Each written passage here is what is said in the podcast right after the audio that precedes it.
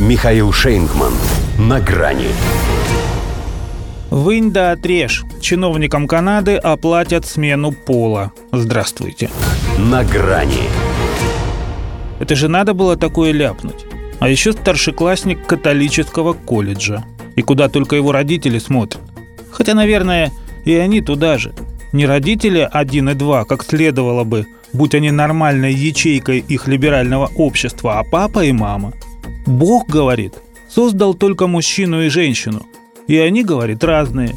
Вот чтобы эта крамола не стала заразной, 16-летнему Джошу Александру сначала запретили появляться на школьной территории, а когда все равно пришел на занятия, сдали полиции. Брали его жестко, как полагается, чтобы другим неповадно было.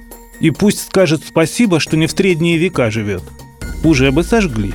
А то решил, что святее Папы Римского. Тот, значит, даже на мужеложство глаза закрыл. А этот, надо же, Библию открыл. А затем и рот. При этом забыл, поди парнишка, где живет. Это Канада, сынок. Должен был напомнить ему отец и пояснить, что едва ли не самая продвинутая в ЛГБТшном смысле страна, чей премьер-министр не упускает случая махнуть радужным флажком и посетить шоу трансвеститов. Здесь сексуальные извращения возведены в ранг государственной идеологии, ибо считаются проявлением высшей свободы. От 1 июля она достигнет беспрецедентного уровня.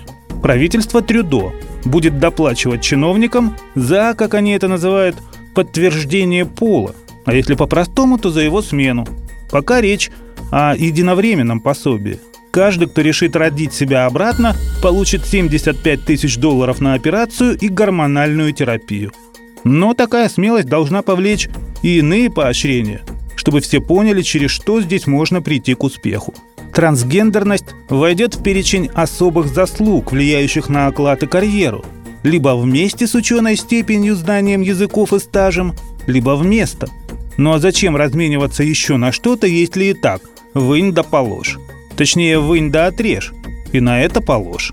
Лицом этой компании непременно надо сделать даже не самого премьера, а вице-премьера Христю Фриланд. Как минимум потому, что ее физиономия больше соответствует образу среднего, то бишь неопределенного рода. Пусть и живет по-прежнему с тем, с чем мать родила, но на свои 75 тысяч она уже наработала, поскольку по гендеру скорее совсем не женщина, а хомяк.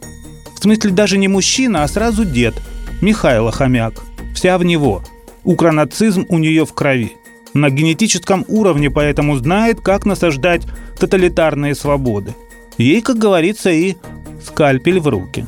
Чтобы ЛГБТ-повестку доставляли на дом, а лучше, как на ее исторической родине, вручали там, где поймают.